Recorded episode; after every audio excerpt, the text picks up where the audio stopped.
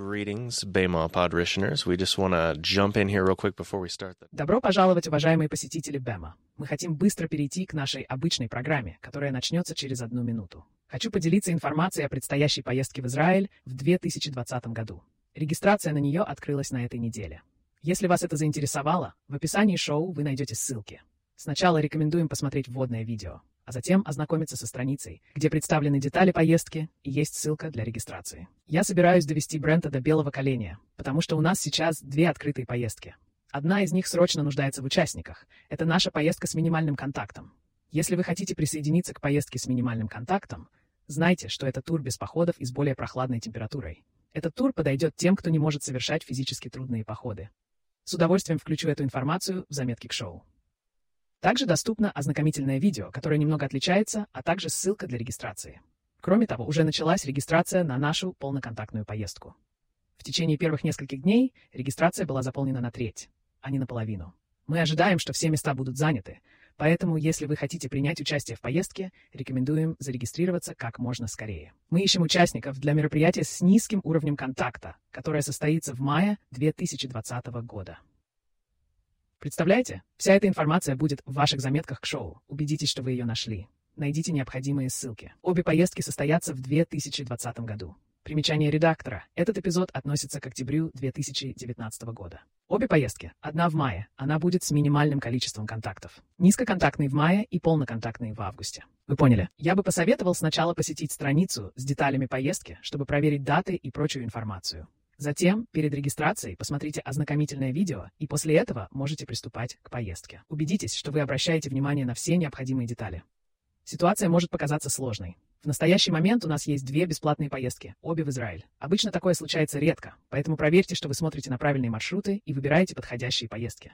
Все это... Contact — это своего рода эксперимент. Вы раньше не совершали подобных путешествий, верно? Вовсе нет. Я на самом деле не имею понятия, что я здесь делаю. У меня есть базовое представление о том, чего я хочу достичь. Посмотрим, удастся ли. Они могут стать подопытными кроликами. Звучит неплохо. Переходим к нашему эпизоду. Это подкаст «Бема» с Марти Соломоном. Я его соведущий, Брент Биллингс. Сегодня мы рассмотрим, как ранняя церковь справлялась с применением Евангелия для решения серьезных культурных проблем. Мы постараемся изучить их методы и понять, что мы можем адаптировать к нашим уникальным условиям. Я вновь в восторге от этого эпизода. Ранее книга Деяний не вызывала у меня особого восторга, Брент, но теперь все изменилось. Павел. Боже, как много мне пришлось переосмыслить. Многие из наших слушателей, вероятно, проходят по тому же пути. Я люблю Ветхий Завет, и мне нравится узнавать о Иисусе, но мы так идеализировали Павла. Брайан Макларен говорит, мы сделали Иисуса нашим Спасителем, а Павла — нашим Господом. Мы интерпретируем все через искаженное понимание Павла, и именно этому посвящена четвертая сессия. У меня было много сомнений. Я отвергал значительные части Нового Завета. Не полностью, но я дистанцировался. У меня были эти ну, вы помните, вы были со мной в самом начале проекта Бема. Это правда. Right? true. Yeah. Я рассуждал о Павле с определенной точки зрения, и мой тон был полон разочарования. Но затем я начал узнавать все больше о контексте, в котором находился Павел, и о том, чем он занимался, и это было действительно великолепно. Теперь я с таким воодушевлением преподаю четвертую сессию и Новый Завет. Я рад, что прошел этот путь развития до того, как мы записали четвертую сессию.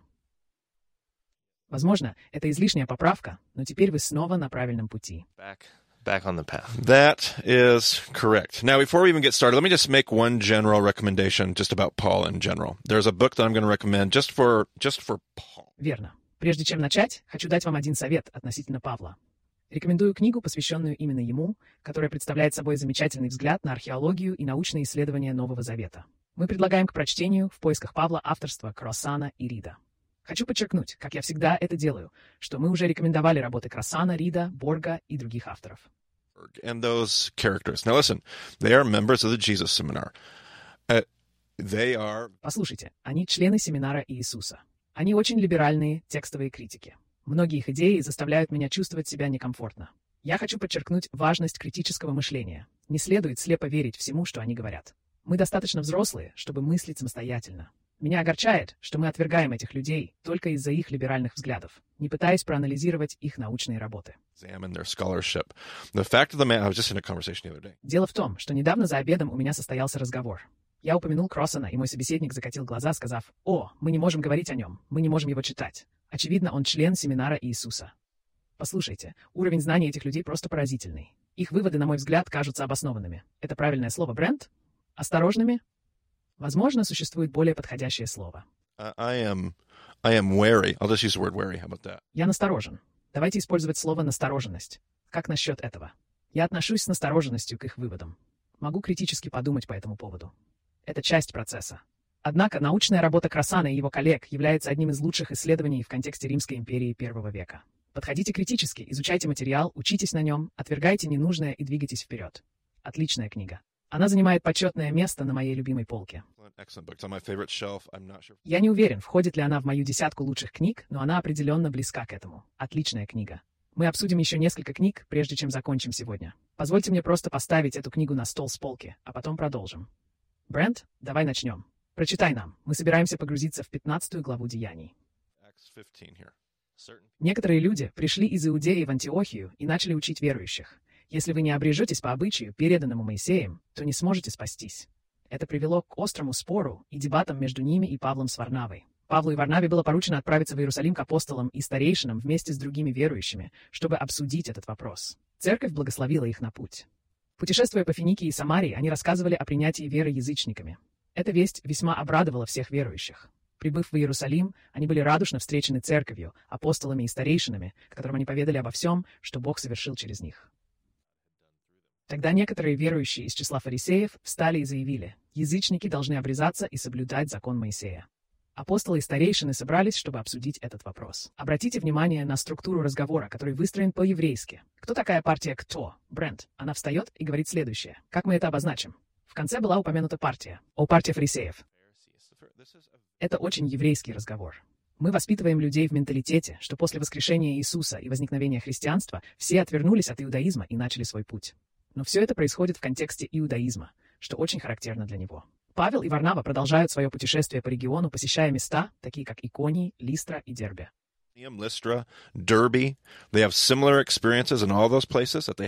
Во всех этих местах они испытывали то же, что и в Антиохии, где произошел наш последний эпизод. Если прочитать Деяние 14, которые мы не рассматривали, то становится ясно, что изначально их встречали довольно тепло, как это обычно бывает. Путешествуя по Малой Азии, они проповедовали Евангелие и приобщение язычников к вере. Нам говорят, что в Иконии они были очень убедительны, и множество иудеев и язычников приняли веру. believe. They also have quite a successful beginning. Beginning in Lystra. It's going to get kind of dicey a little bit later, but it's a great. В Листре у них также было довольно успешное начало. Чуть позже ситуация усложнится, но в Листре все началось отлично, а в Дервии — превосходно. В каждом месте у них была группа иудеев, и мы уже обсуждали, как это лучше всего перевести. Это не просто иудеи, а те, кто последовал за ними. Некоторые иудеи последовали за ними, а некоторые нет. И среди тех, кто последовал, возникли разногласия. Они буквально следовали за ними по всему миру, вызывая споры и разногласия, что со временем привело к их отвержению во многих местах. В итоге они вернулись в Антиохию, вызвав значительное беспокойство среди иудеев Малой Азии. Церковь была вынуждена бороться с растущим напряжением внутри иудейской общины. Они отправились в Иерусалим на собрание, известное как Иерусалимский собор, чтобы обсудить, как поступить с пришедшими язычниками. else. What is the church's position going to be? This Jesus movement. What is their position going to be? Какова будет позиция церкви в движении Иисуса? Как они отнесутся к массовому притоку верующих из язычников? Нужно ли им будет соблюдать Тору так же, как и другие? Как мы уже обсуждали, эта тема не нова и не уникальна для движения Иисуса. Его последователи подняли этот вопрос на новый уровень, но сам диалог далеко не нов. Здесь я отступлю от своих записей, и, возможно, мне не следовало бы это делать, Брент. But I feel like this conversation, and I'm going to work really, really hard right now to not plant a political flag here. However, I think the world and the culture that we find ourselves in today Я чувствую, что в этом разговоре я постараюсь не поднимать политические темы. Тем не менее, мне кажется, что современный мир и культура очень схожи с американскими. Мир меняется. Раньше мы могли смотреть на окружающий мир и понимать его, но теперь он изменился. world was. Well, like so many of us, it was wh- wh- whether it was a racial identification, whether it was a political identification, whether it was a socioeconomic identification. Как и у многих из нас, в нашей стране существуют нормы, будь то расовая, политическая или социально-экономическая идентификация. Страна становится все более разнообразной, и то, что раньше считалось нормой, теперь воспринимается все менее обыденно. Что же нам делать? So, what do you do? And I feel like there is a sense of panic and fear that's driving so much of this division because there's a group of people that can feel Мне кажется, что это разделение во многом вызвано чувством паники и страха. Есть люди, которые чувствуют, что их комфорт и привилегии ускользают. И поэтому они реагируют на эту ситуацию. Это не новый диалог. conversation. When you think back to this movement and you, you realize you're having a Jewish conversation in a very Jewish context, and the Gentiles are flooding in, this is making a very Jewish. Когда вы вспоминаете об этом движении и осознаете, что ведете разговор на еврейскую тему в очень еврейском контексте, и когда язычники заполняют его, это создает очень еврейскую атмосферу, будь в церкви, движении или синагоге, неважно. Иудаизм чувствует себя неуютно в Палестине. Это вызывает дискомфорт. Нормы меняются. Вот что я хотел сказать. Брент, я хорошо справился с объяснением. Good job with that, Brent. I do okay. That was pretty good. All right, good, good, good. Okay, good. Okay. Now, so we Хорошо, мы говорили о том, что Шамай и Хилел сохранили свою типичную форму разногласий по поводу того, как поступать. Верно, Брент?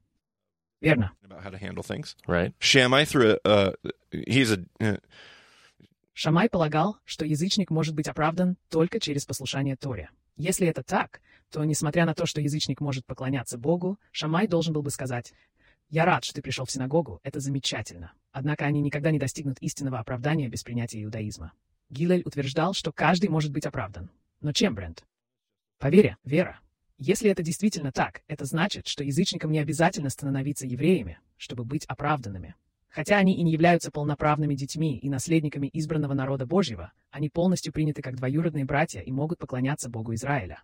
Однако для полного понимания нам необходим дополнительный контекст. Помните, я упоминал в одном из последних эпизодов, что мы только начинаем изучать эту тему, как и многие другие ключевые идеи, которые мы рассматриваем в подкасте. Мы только что представили идею. Сегодня я хочу более подробно остановиться на введении. Нам еще предстоит обсудить многое по книге Галатам. Мы это сделаем. Мы не будем прекращать нашу беседу, но я хочу немного продвинуться вперед. Хорошо? Открытие свитков Мертвого моря помогло невероятным образом лучше понять контекст Нового Завета. Когда это было? Это было в 50-х годах. В тот период их обнаружили. Или когда мы наконец узнали о них. Мне нужно будет вернуться и изучить историю свитков Мертвого моря. Поиск информации в Википедии будет полезен. У нас многолетний опыт работы со свитками Мертвого моря. Yeah. Middle of the last century. Um, let's see. Uh, it's it's uh, done some incredible things to what we know about the New Testament. One of the things it's helped us discover uh, is how much we have misread about Paul and what Paul's writing about in the New Testament. One of the scrolls we found is titled Miksa Maaseh HaTorah. Да, это так. Это была середина прошлого века. Давайте рассмотрим это подробнее. Он совершил несколько удивительных открытий, касающихся Нового Завета. Одно из таких открытий помогло нам понять, насколько сильно мы ошибались в вопросах, связанных с Павлом и его писаниями в Новом Завете. Один из найденных нами свитков носит название «Миксат Маасей Хатора». Это выражение переводится как «дело закона». And through our study of Second Temple Judaism in the world of archaeology, we understand a lot of things. Изучая иудаизм времен Второго храма в контексте археологии, мы узнали много нового о том, как иудаизм первого века трактовал Тору. Это во многом было связано с теми же дискуссиями, о которых мы упоминали, связанными с Шамаем и Гилелем, а также с дебатами о язычниках. Иудеи разделили закон на три части, и это важно помнить. Христиане часто говорят о трех разделах закона, но их трактовка не всегда точна. Это оживило разговор, поэтому будьте внимательны. Речь идет не о тех типичных категориях, о которых мы обычно думаем и говорим. Обычно мы обсуждаем такие понятия, как моральный закон, гражданский закон и литургический закон. Но эти различия не совсем точны. Correct distinctions.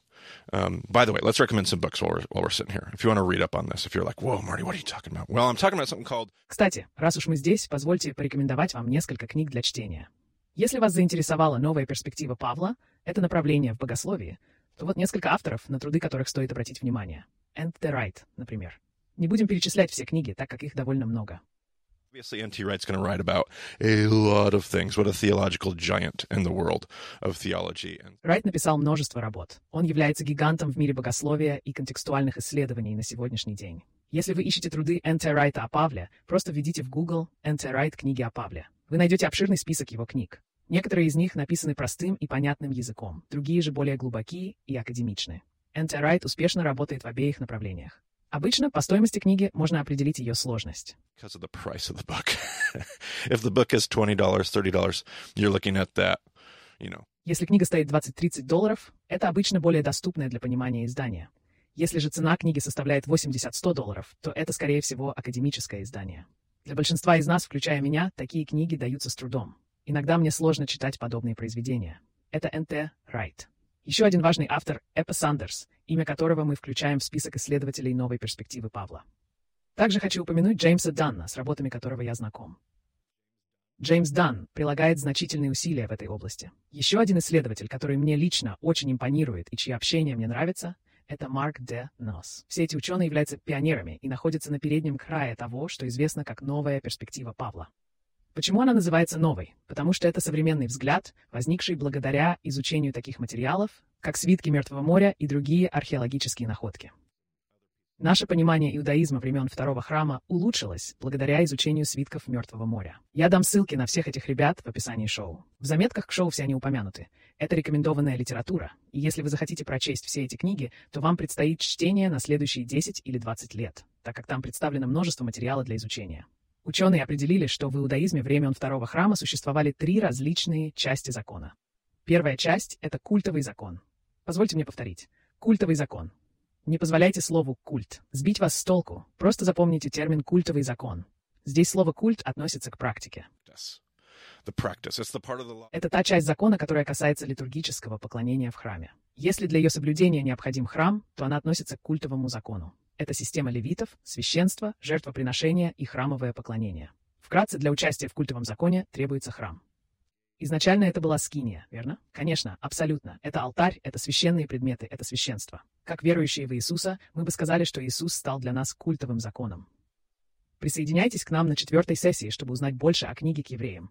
У меня есть один из моих любимых каверзных вопросов, который я люблю задавать христианам. Нужна ли вам ежедневная жертва за грех? Мы все говорим «нет, нам не нужна жертва за грехи». Я отвечаю «да, нужна, и Иисус — это ваша жертва за грехи каждый день». В послании к евреям сказано, что Иисус принес жертву однажды и навсегда. Поэтому в 9 утра и в 3 часа дня, когда эта жертва должна быть принесена, Иисус является вашей жертвой за грехи, согласно нашей теологии. Этический закон — это вторая часть. Первая — это культовый закон, для которого нужен храм. Этический закон — это просто истина. Независимо от того, кто вы и где вы находитесь, эти законы универсальны и применимы ко всем людям. Этические законы действуют не только потому, что так сказал Бог. Они верны, потому что так устроена Вселенная. Отличный пример этического закона 10 заповедей, Брент. Мы все посещали занятия по изучению Библии и обсуждали, что мы, как христиане, не подчиняемся закону. Затем кто-то задает вопрос. Обязаны ли мы следовать десяти заповедям? Мы все сидим и размышляем. Кажется неправильным говорить «нет», но с богословской точки зрения я должен ответить «да». Я не знаю, как поступить.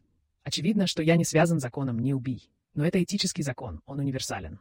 Не убивай — это важное правило, которое верно вне зависимости от того, кто вы и где вы находитесь. П.С. Небольшой размышлительный вопрос. А как насчет субботы? Она тоже одна из десяти заповедей. Uh, argue, is... Я утверждаю, что соблюдение субботы — это этический закон, который не связан с иудаизмом. Если мы вернемся к первой сессии, вы поймете, что это моя страсть. Это этический закон. Все началось еще в книге «Бытие», глава 1, при сотворении мира. Именно так. До появления евреев, до Синайского события, до обрезания. Еще до того, как что-либо возникло, у нас была суббота. Шаббат — это этика. Он говорит о том, как устроен мир. У нас есть культовый закон и этический закон. А затем есть миксат маасей хатора. Позвольте повторить. Миксат маасей хатора — деяние закона. Это та часть закона, которая делает вас евреем. После того, как на Синае Божий народ получил кетубу, состоящую из десяти заповедей, и после того, как он сказал «да» брачным обетам, он добровольно согласился соблюдать закон, который сделает его, как мы их называем, брентом. Царство священников. A kingdom of priests. A kingdom of priests. God wanted them to be different than the world around them, and He wanted them to put their God on display for the nations. He did this by giving them... Царство священников.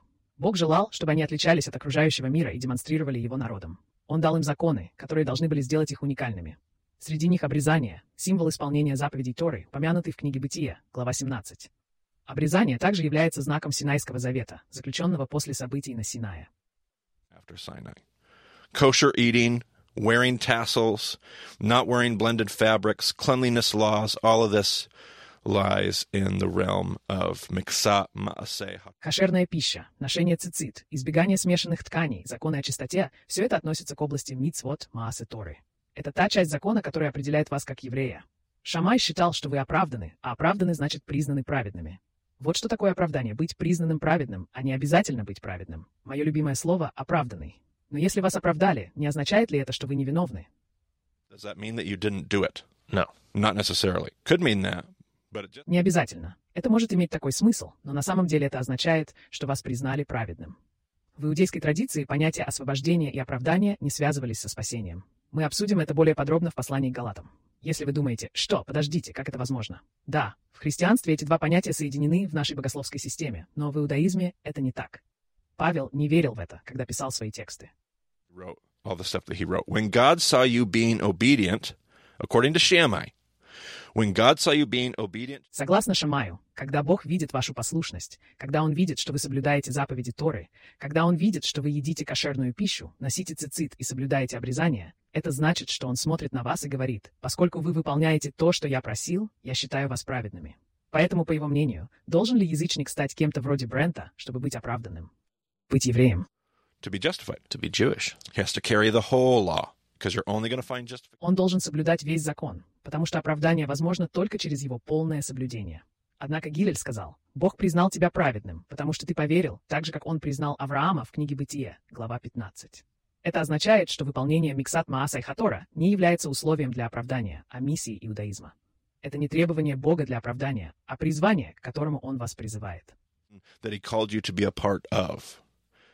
Давайте вернемся к истории, которую вы читаете, Брент, в Деяниях 15. Первые христиане вели тот же спор. Только для них на кону был новый порядок царства, который принес Иисус. Помните, новый король и новое царство. Как мы это называем, Брент? the gospel, The Evangelion. the euangelion, this new king and new kingdom, this won't be just about justification. This will be about sonship and daughtership. This will be about Евангелие. Новый король и новое царство. Это будет не просто оправдание. Будет идти речь о сыновстве и дочерстве, о Доме Божьем. Эти некогда язычники, бывшие идолопоклонники, теперь стали полноправными наследниками Божьих обещаний. Некоторые последователи Иисуса считают, что это слишком, и что Евангелие заходит слишком далеко. There are some who say that this is what God has always been up to, and they don't agree, Brent Billings. They don't agree. They argue. Есть те, кто утверждает, что Бог всегда этим занимался, но Брент Биллингс с этим не согласен. Они спорят, и после обсуждения приходят к выводу, что Гилель был прав, а Шамай нет. Как и их учитель Иисус, они считают, что Гилель не пошел достаточно далеко, но это уже другая история. Давайте лучше прочитаем следующий короткий отрывок. Об этой встрече мы узнаем из Деяний 15. in Acts 15, After much discussion, Peter После долгого обсуждения Петр встал и обратился к собравшимся. «Братья, вы знаете, что некоторое время назад Бог избрал меня среди вас, чтобы через мои слова язычники услышали весть Евангелия и поверили. Бог, который видит в сердце, показал, что Он принял их, даровав им Святого Духа, так же, как и нам. Он не сделал различий между нами и ими, очистив их сердца через веру. Почему вы пытаетесь испытать Бога, возлагая на шеи язычников ярмо, которое не смогли нести ни мы, ни наши предки? Нет, мы верим, что спасены по благодати Господа нашего Иисуса, так же, как и они. Хорошо, я хочу остановить вас на минуту. Мы собрались здесь на крупном собрании, потому что мнения разделились. Одни утверждают одно, другие — противоположное. Одни говорят, что мы слишком всеобъемлющие и заходим слишком далеко, в то время как другие возражают. Нет, именно в этом и заключается суть Евангелия. Представьте себе мир, где последователи Иисуса не находят общего языка по этим вопросам. Представить это сложно, но попытайтесь. Заметьте, кстати, как много Павел планирует сказать на этом большом собрании. Сколько он планирует говорить, Брент? Но он еще не говорил. He hasn't talked yet. he hasn't talked yet, and guess what? Spoiler alert, he's not going to. I, I love that because we get this. Он еще не говорил. Угадайте что? Спойлер, он и не собирается. Мне это нравится, потому что мы представляем Павла как тщеславного, высокомерного ученика Гамалиила. Он здесь, потому что нам сказали, что он учился там вместе с Варнавой. Он здесь в комнате, но молчит. Он предпочитает молчание, позволяя лидерам этого движения, тем, кто был с Иисусом, говорить. Ведь Павел не был с Иисусом каждый день. Кто только что говорил в вашей истории, Брент? Питер встал, у него был опыт. Он имел собственный опыт в этом деле. Какой у него был опыт, Брент? У него был Корнелиус. Корнелиус. Он встает и начинает первым. Хорошо, продолжайте. Все собравшиеся замолчали, внимательно слушая, как Варнава и Павел рассказывают о знамениях и чудесах, которые Бог сотворил через них среди язычников. Когда они закончили, Иаков взял слово. «Братья», — сказал он, — «послушайте меня». Хорошо. Вероятно, стоит отметить, что Павел разговаривает с Варнавой, когда они идут делиться своими свидетельствами. Он делится историями, да? Он делится историями. У него нет такого длинного монолога, как у Петра или других персонажей, которых мы увидим здесь позже. Братья, послушайте меня. Симон рассказал нам. Я снова вас перебью. Кто теперь выскажется? Это Джеймс. У нас есть Петр. А кто эти трое? Мы еще не обсуждали этих троих. Но у нас есть трое, которые следовали за Иисусом. Они были везде. Они присутствовали на горе Преображения и были в курсе всех событий. Кто они, Брент? Петр и Иоанн. Triumvirate, Okay, Peter's in charge. He's the he's the ringleader. He's the guy that's going to be in charge of the move. Петр, Яков и Иоанн – великий триумвират. Петр является главным, он лидер. Именно он возглавит движение, ведь он Эль-капитан-ученик, талмит, смешивая мои языки. Затем у нас есть Яков, который станет лидером церкви. Где Брент? В Иерусалиме. Какую церковь представляет Иаков? Еврейская синагога. Очень еврейская, очень иудейская церковь. И это подходящее определение. Очень южноиудейская, очень иудейская церковь. А как насчет язычников? Возможно, несколько. I mean, maybe a few. Maybe a few, but not many at all. Yeah. Возможно, их несколько, но очень мало. Они не чувствуют прилива. Яков является одним из таких представителей и служит пастором. Петр управляет всем этим. Хотя мы не увидим его здесь, в Деяниях 15, кто в конечном итоге станет представителем церкви в Малой Азии. Джон будет. John will be. John, we're going to know John as the pastor to Asia in church history. Иоанн будет известен в истории церкви как пастырь Азии. Иаков будет находиться в Иерусалиме, а Иоанн в Ефесе. Петр будет наблюдать за всем этим. И вот Иаков выступает. Какое же первое слово он произносит? Братья. Brothers. Now, what did we say that was Oh, uh, from last episode? right. Итак, о чем мы говорили в прошлом эпизоде? У нас было три группы. Братья, дети Авраама и богобоязненные язычники. Братья — это евреи. So brothers are the Jews themselves. Jews. So he's looking at his group of people. His Евреи. Он смотрит на свою группу людей и обращается к ним, говоря, «О, ребята, мы должны оставаться евреями». Прочтите это. Брент говорит, «Братья», — сказал он, — «послушайте меня». Симон рассказал нам, как Бог впервые вмешался, чтобы выбрать народ для своего имени среди язычников. Слова пророков подтверждают это, как и написано. «После этого я вернусь и восстановлю разрушенный шатер Давида. Его руины я отстрою и восстановлю, чтобы остальное человечество могло искать Господа, даже все язычники, носящие мое имя, говорит Господь, который творит эти дела, известные с давних времен. Я уверен, что Джеймс, будучи образованным евреем, определенно занимается ремезом. Возможно, это и есть ремез. Предлагаю вам это проверить. Продолжайте читать, Брент. В книге Амоса была упомянута прямая ссылка, но, вероятно, этот отрывок имеет дополнительный контекст. Мне нравится. Поэтому я полагаю, что нам не следует усложнять жизнь язычникам, обращающимся к Богу. Вместо этого мы должны написать им письмо, в котором посоветуем воздерживаться от употребления пищи, оскверненной идолами, от сексуальной развратности, от мяса задушенных животных и от крови. Ведь закон Моисея на протяжении веков проповедуется в каждом городе и читается в синагогах каждую субботу. All right. So one of my Один из вопросов, который у меня возникает в конце, заключается в том, почему Акафов выступает и начинает обращаться к своему народу с позиции иудеев. Слушайте, Петр прав. Это то, чему нас учат священные писания. Это верный путь. Вижу, что в конце Иаков идет настолько далеко, насколько это возможно, в поддержке этой перспективы, которую он представляет. Он кажется мне великолепным лидером, заявляющим, Петр прав, им не обязательно быть евреями. Hillel's correct. They aren't justified by the mix-up. Гилель прав. Их не оправдывает Миксат Маасай Хатора. Они должны оставаться язычниками. Но вы все равно видите, как Яков задается вопросом, какими законами я могу их обязать? Ведь я не хочу оставлять все на волю случая. Он выбирает эти три закона. И, Брент, ты знаешь ответ на этот вопрос. Почему именно эти три закона? Не может быть, чтобы он выбрал их случайно. Просто три произвольных правила, чтобы наложить их на язычников из-за мира, в котором они живут. Не совсем, не совсем. Расскажите мне подробнее. Это приводит нас к событию, о котором мы узнаем чуть позже в книге «Бытия» о всемирном потопе. Uh, in the story of the flood. Okay, this is a Noahic covenant. So one of the things that we know from the Mishnah is that Это Ноев Завет. Из Мишны мы узнаем, что она фактически адаптировала Ноев Завет к современному культурному контексту. Мишна была написана в середине второго века. На тот момент это была устная традиция. Когда писали книгу Деяний, Мишна еще не была записана и существовала в устной форме. Отмечается, что Ноев Завет включает три, иногда говорят четыре, но обычно упоминают три или четыре основных принципа. Считается, что суть Ноева Завета можно выразить тремя правилами.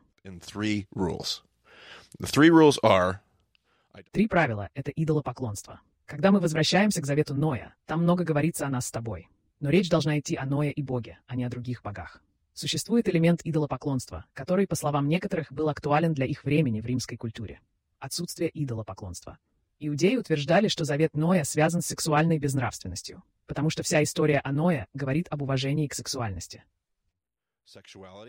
Если вы помните историю о винограднике, то вспомните, что Бог приказал плодиться и размножаться. Как это правильно сделать? Ответы были таковы. Избегать идолопоклонства, избегать сексуальной безнравственности и ценить святость жизни. Ведь другая важная тема завета Ноя — это земля. Я и вся земля, я и все живое на ней. Все, что существует на земле. Я и все. Земля, земля, земля. В этом и заключается святость жизни. Так говорится в Мишне. Евреи уже так думали о Ноевом завете. В Талмуде они решили изменить три закона и установить семь, но это произойдет позже. Это случится через столетие или два после написания книги Деяний. Почему Иаков говорит это о язычниках? Почему он заявляет, мы будем придерживаться того же завета, что и ты, Брент?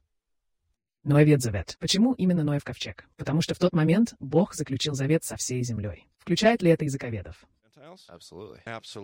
Совершенно верно. Яков говорит, «Я не могу заставить их соблюдать Синайский завет, поскольку они не участники Синайского завета, и им не нужно становиться таковыми, но я могу требовать от них соблюдения Ноева завета». Джеймс выражает мысль так, «Я найду несколько основных правил и убедимся, что мы их обозначим и будем придерживаться их. Если хотите, это можно назвать этическим законом». Он обратится к Ноеву завету и скажет, «Вы также включены в завет с Богом». Agreement with God as well. So no idolatry, no sexual immorality, and no meat, sanctity of life. No meat.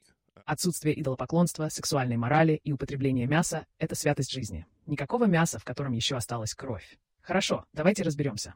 Я совсем запутался. Давайте вернемся к моим заметкам. Итак, этот последний разговор о Миксат Масай Хатора — это не единственное важное в этом обширном обсуждении. Я полагаю, что мы обнаружим здесь что-то крайне важное и актуальное для нашего современного мира. После собрания, когда они приняли решение, когда Петр выступил и сказал свое, когда они выслушали свидетельства Варнавы и Павла, когда они услышали Иакова, они все вместе приняли решение. Что Иаков предложил им сделать, Брент, ты помнишь? Он предложил, чтобы они... Они должны были писать языком язычников. Им нужно написать письмо. Они собрались вместе и пишут его. Письмо должно быть составлено определенным образом. Сначала несколько стихов, а затем само письмо. Продолжите чтение с Деяний 15. Просто обратите внимание, что в последнем разделе, когда у них была встреча, это был единственный случай, когда Варнава и Павел, о которых вы упоминали ранее, после смены имени. Верно?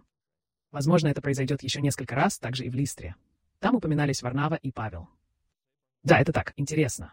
Мне нужно проверить греческий язык в обоих случаях. Но если это действительно так, то мне следует прекратить его изучение. Ведь тогда это происходит дважды. Хорошо, это случилось дважды. Рэй всегда учил меня проверять один раз, и я верил ему на слово. Мне нужно вернуться и перепроверить. Вы меня поймали. Вы поймали меня на глупой ошибке. Хорошо. Я хотел бы обратить ваше внимание на следующее. Как только мы начнем читать, все снова свяжутся с Павлом и Варнавой. Итак, стих 22. Тогда апостолы и старейшины церкви решили выбрать из своих людей нескольких и отправить их в Антиохию вместе с Павлом и Варнавой. Они выбрали Иуду, известного как Варсава, и Силу, лидеров среди верующих. Вместе с ними они отправили следующее послание. Апостолы и старейшины, ваши братья, к верующим из язычников в Антиохии. Обратите внимание на это утверждение. Апостолы и старейшины. Кому адресовано это письмо, Брент? Что они говорят? Ваши братья. О боже, как остроумно. Это мне нравится. Хорошо, продолжайте. Апостолы и пресвитеры, ваши братья, приветствуют верующих из язычников в Антиохии, Сирии и Киликии. Мы узнали, что некоторые из нас, не получив разрешения, причинили вам беспокойство и смутили ваши умы своими словами. Мы единогласно решили отправить к вам нескольких человек вместе с нашими дорогими друзьями, Варнавой и Павлом. Эти мужи рисковали своими жизнями ради имени Господа нашего Иисуса Христа. Поэтому мы отправляем Иуду и Силу, чтобы они лично подтвердили то, что мы написали. Святому Духу, и нам показалось правильным не накладывать на вас дополнительных обязательств, кроме следующих требований. Вам следует воздерживаться от еды, принесенной в жертву идолам, от крови, от мяса задушенных животных и от сексуальной развратности. Вы поступите мудро, если будете избегать этих вещей. Прощайте. То, что всегда поражало меня как одно из самых странных выражений в Священном Писании, встречается в середине письма Брента. Апостолы и старейшины объявляют теосабом. Кстати, что означает термин теосабы? Верующие из числа язычников. uh, the Gentile believers. Yeah, the God-fearers, right? God-fear. Да, богобоязненные. Верно? Они часто говорят, Святому Духу это показалось хорошим. Но может ли что-то показаться хорошим Святому Духу? В религии, в которой я был воспитан, мне внушали понятие абсолютной истины. Меня учили, что истина существует вне наших представлений и не подлежит изменению или обсуждению. Истина — это истина. В этом нет сомнений. Бог — это истина. И только Бог определяет, что является истиной. Now, I certainly don't want to sit here and, and dismantle the notion that absolute truth exists, nor do I want uh, to engage in the work of deeper philosophy here. Я, конечно, не хочу сидеть здесь и разрушать представление о существовании абсолютной истины или углубляться в философию. Это не моя цель. Но, по крайней мере, странно представлять, что идея или решение покажутся хорошими Святому Духу, как будто Святой Дух ведет захватывающий диалог или является участником дискуссии. А да, так кажется, это неплохо. Да, именно такой тон. Отправьте это письмо. Посмотрим, что произойдет. Да, эта идея была выше моего понимания. Как я понял эту историю, в ней говорилось, что апостолам нужно было собраться вместе, помолиться и услышать Святого Духа. Что же должен был сказать им Дух Брент? Что он должен был им сказать? Абсолютная правда. Then what? The absolute The truth. absolute truth. And it would be their job to hear it and respond. Абсолютная истина. Их задача услышать ее и последовать ей в послушании. Но не ошибитесь, именно Дух определяет ход событий. В конце концов, Святой Дух — это Бог. Представить, что Дух бездействует и просто участвует в беседе, невозможно. Мысль о том, что Дух убеждает, звучит убедительно даже на греческом языке.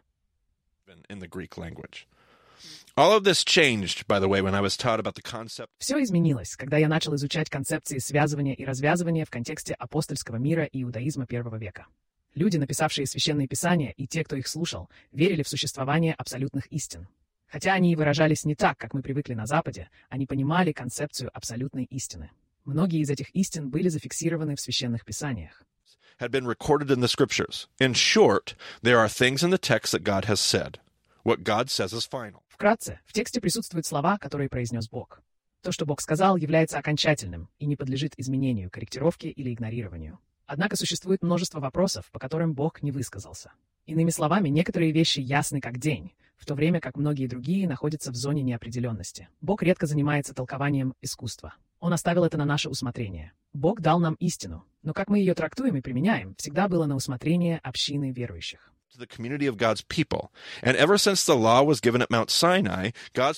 Со времени, когда закон был дан на горе Синай, народ Божий должен был собираться вместе и под руководством старейшин своего сообщества решать, каково было или будет Божье предназначение в каждом контексте, поколении и обстоятельствах.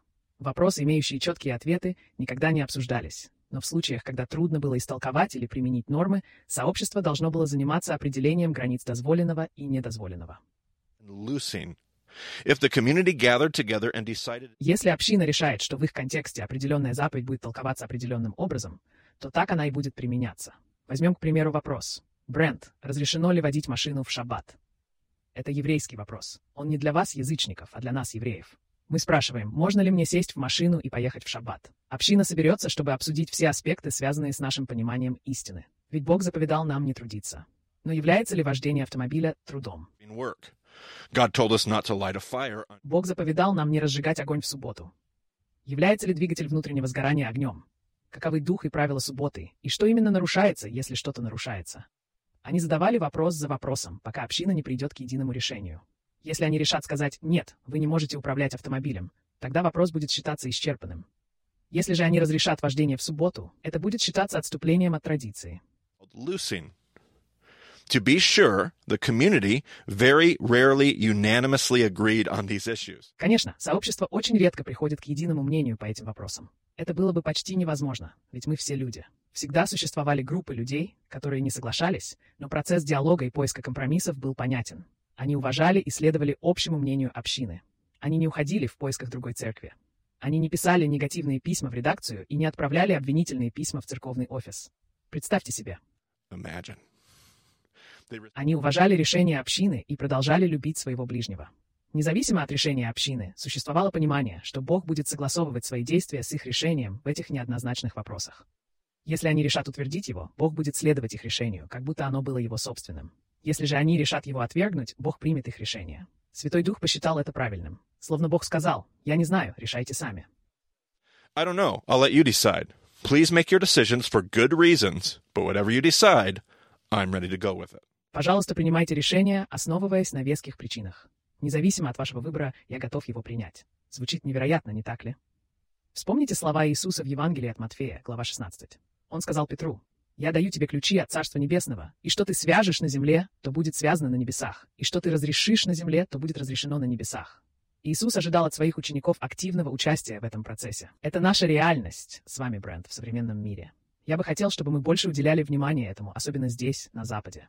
Для нас это довольно чуждая концепция. В некотором роде мы постоянно что-то создаем и разрушаем. Таким образом, мы формировали деноминации, но делали это из незнания, как будто не осознавая, что мы их создаем и разрушаем. Хотелось бы, чтобы мы научились больше ценить диалог и уважать чужие мнения. Я бы хотел, чтобы мы умели лучше чтить наших старейшин и обеспечивать им достойное положение и уважение, которые позволили бы им больше учить и вести за собой. Желательно, чтобы мы отдавали предпочтение решениям общин над личным мнением. Черт возьми. Кажется, что мы могли бы сделать больше для блага царства, и, как ни странно, это дало бы нам возможность сохранить пространство для здорового дискурса. В нашей церкви есть вещи, Брент, с которыми я не согласен. Можешь себе это представить? О, конечно, я могу себе это представить.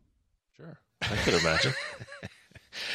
But I'm a part of the community. Я являюсь частью общества и сообщества. Не стану оставаться в стороне от вопросов, которые считаю аморальными или неэтичными. Если мои взгляды расходятся с мнением большинства, и сообщество единодушно принимает решение, не совпадающее с моим, я это увожу. Я приму это. Буду продолжать высказываться, учиться, настаивать, бросать вызов и бороться. Ведь это часть общего процесса. Когда сообщество принимает решение, мы должны его уважать. Не понимаю, почему сегодня это дается нам с трудом. Мне кажется, что в этом уроке я хочу раскрыть еще многое. Когда я делюсь этой идеей со своими учениками, она меняет все. Есть еще много чего сказать, но особенно интересно наблюдать за древним сообществом, которое собралось вместе, чтобы решить действительно большую проблему, и привело несколько действительно убедительных аргументов. Они все обсудили и взвесили все варианты. Они решили выбрать милосердие и освободили язычников от обязательств Мааса и Хатора. Давайте и мы найдем в себе мужество следовать их примеру. Брент, давай закончим на этом месте Деяние 15, потому что мне нравится направление, в котором оно идет. Мы увидим некоторые несовершенства, прежде чем закончим. Они отправились в Антиохию, собрали церковь и вручили письмо. Прочитав его, люди обрадовались ободряющему посланию. Иуда и Сила, будучи пророками, много говорили, чтобы утешить и укрепить веру присутствующих. Проведя там некоторое время, они были благословлены верующими для возвращения к тем, кто их послал. Однако Павел и Варнава остались в Антиохии, где вместе с многими другими они учили и проповедовали Слово Господне. Через некоторое время Павел предложил Варнаве, «Давайте вернемся и посетим верующих во всех городах, где мы проповедовали Слово Господа, чтобы узнать, как они живут». Варнава хотел взять с собой Иоанна, также известного как Марк. Однако Павел посчитал это неразумным, так как Иоанн оставил их в Памфилии и не продолжил совместную работу. Them in the work. Okay, so if we remember earlier, a few chapters before, John Mark, we actually had talked about this. You're asking about John. Если вспомнить, мы уже обсуждали это за несколько глав до упоминания Иоанна Марка. Вы задавали вопросы о Иоанне, о Марке и прочем. Он отправился с ними в миссию и, по всей видимости, покинул их. Неважно, был ли это Равин, Варнава или Павел, Марк оставил их. Сейчас мы не можем быть уверены в причинах. Текст не раскрывает их, но я не могу не задуматься, не в этом ли суть. This issue here. I wonder if Mark was not okay with this inclusive gospel Интересно, не был ли Марк в разногласиях с этим всеобъемлющим Евангелием, которое проповедовал Павел? Эти язычники принимают его, не став евреями, и он уходит. Теперь, когда пришло время уходить, Варнава говорит, слушай, у нас было собрание, Иерусалимский совет. Мы все единодушны. Мы связали и развязали руки. Мы должны взять Марка. Павел сказал, мы не возьмем Марка. Марк не в команде. Марк не соответствует миссии. Марк не единомышленник. И вот Павел отказывается, и это становится так. Продолжайте и заканчивайте. Между ними возникли настолько острые разногласия, что они разошлись. Варнава взял с собой Марка и отправился на Кипр, а Павел выбрал Силу и, благословившись благодатью Господа перед верующими, отправился в путь. Он прошел через Сирию и Киликию, укрепляя церкви. All right, so the great and wonderful apostle. Великий и удивительный апостол Павел. Как замечательно. О, Марти, мне так нравится этот эпизод. Связывание и развязывание, как мы все могли бы вести прекрасный диалог и все равно прийти к согласию. Очевидно, что даже великий апостол Павел не был безупречен и в какой-то момент, по крайней мере, однажды ошибся. Мы можем спорить, был ли он прав. Я вижу в Павле не безгрешного, а грешного человека. Я не уверен, что это его лучший день здесь, когда он заставляет Варнаву, и Варнаву тоже, вступить в столь острые разногласия, что они не могут работать вместе, они не могут общаться и расходиться. И вот предупреждение о спойлерах. К тому времени, как Павел закончит, он примирит Марка с церковью, и все наладится. Он займется примирением и восстановлением отношений, и это будет замечательно. В этот момент, прямо здесь, в Деяниях 15, даже после собрания, даже после обсуждения, им все еще трудно работать вместе. Почему? Потому что они такие же, как и мы. Не Брент и Марти, потому что мы, конечно, потрясающие. Мы с ними похожи, как две капли воды. Мы очень хорошо ладим. Yeah. But, but, but other people, there are other. Есть другие люди, эти люди.